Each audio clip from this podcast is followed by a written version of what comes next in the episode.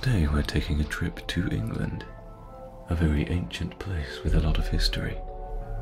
But what kind of unknown evils lurk there? Let's find out. The Black Dog has a long association with malevolence and darkness. Throughout history, it has reoccurred within British folklore narratives as an omen of doom or evil. It has been variously described as a shapeshifter, a ghost, a hellhound, and even Satan himself. The tale Black Shuck is a particularly prominent story that sits within the Black Dog paranormal tradition. Hailing from East Anglia, Black Shuck forms part of the folklore of Norfolk, Suffolk, Cambridgeshire, and Essex. Although the description of Black Shuck varies widely across these counties, all local stories claim him to be a large black dog with a terrifying visage. In 1577, Black Shuck was said to have attacked two separate churches on the same day, August 4th. According to legend, the Holy Trinity Church at Blythburgh in Suffolk was the first to be attacked. Whilst a congregation of Christians worshipped, Black Shuck burst through the church doors proceeding along the aisle, randomly killing several of the local people seated there. Before it left, it let out a blood curdling howl, causing the steeple of the churches to collapse. When the worshippers had recovered their sense enough to inspect the damage, they found scorch marks on the church door, where the hound had laid its paws. Later in the day, Black Shuck appeared 10 miles away in the same village of Bungay, Suffolk. The incident was described by Abraham Fleming, a clergyman, scholar, and writer, who published his account of the attack on St. Mary's Church at Bungay in the same year that it was alleged to have occurred. According to Fleming, Black Shuck again burst through the doors of the church and proceeded to run throughout the building, causing mayhem and damage in the holy building.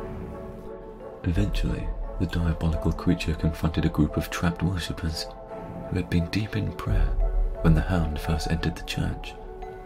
With one mighty swipe of its paw, the demon dog felled two men, breaking their necks with little effort. Black Shuck fled, leaving the devastation and death in his wake. Although the accounts of Black Shuck from the 16th century are the most famous reports of this strange and dangerous cryptid. East Anglia has an abundance of similar accounts, with many coming from modern times.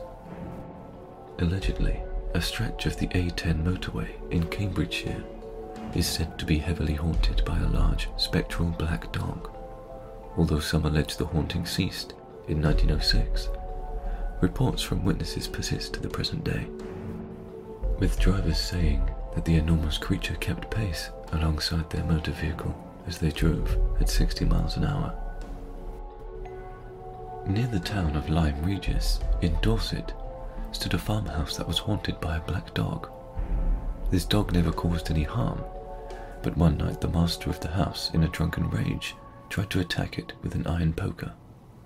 The dog fled to the attic, where it leaped out through the ceiling and when the master struck the spot where the dog vanished, he discovered a hidden cache of gold and silver.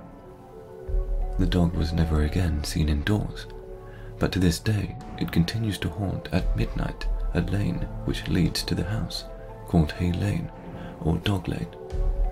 Dogs who are allowed to stray in this area late at night have often mysteriously disappeared.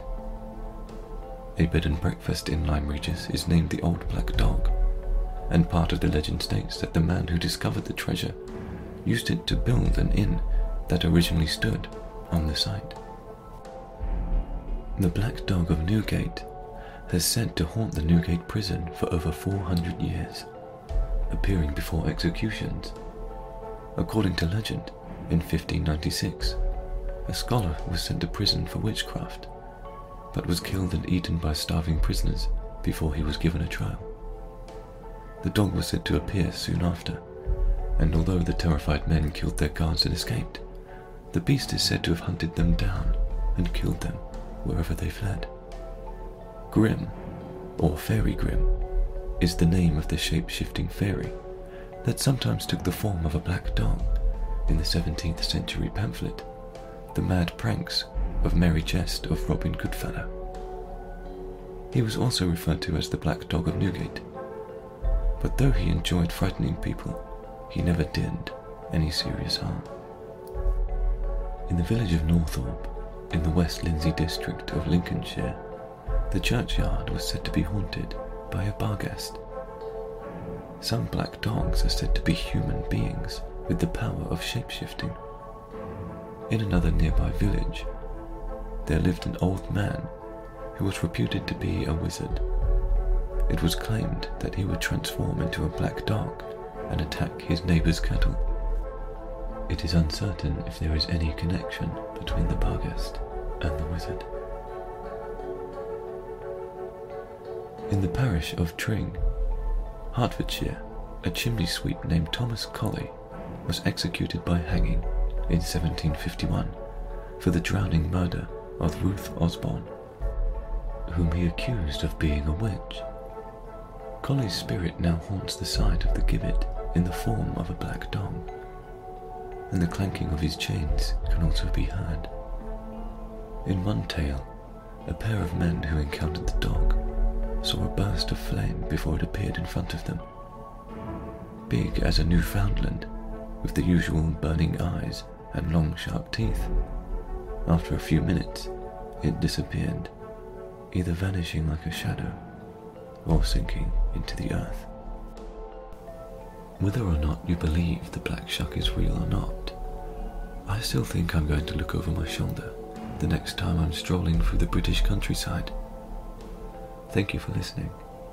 If you liked what you heard, consider subscribing so you never miss a creepy story.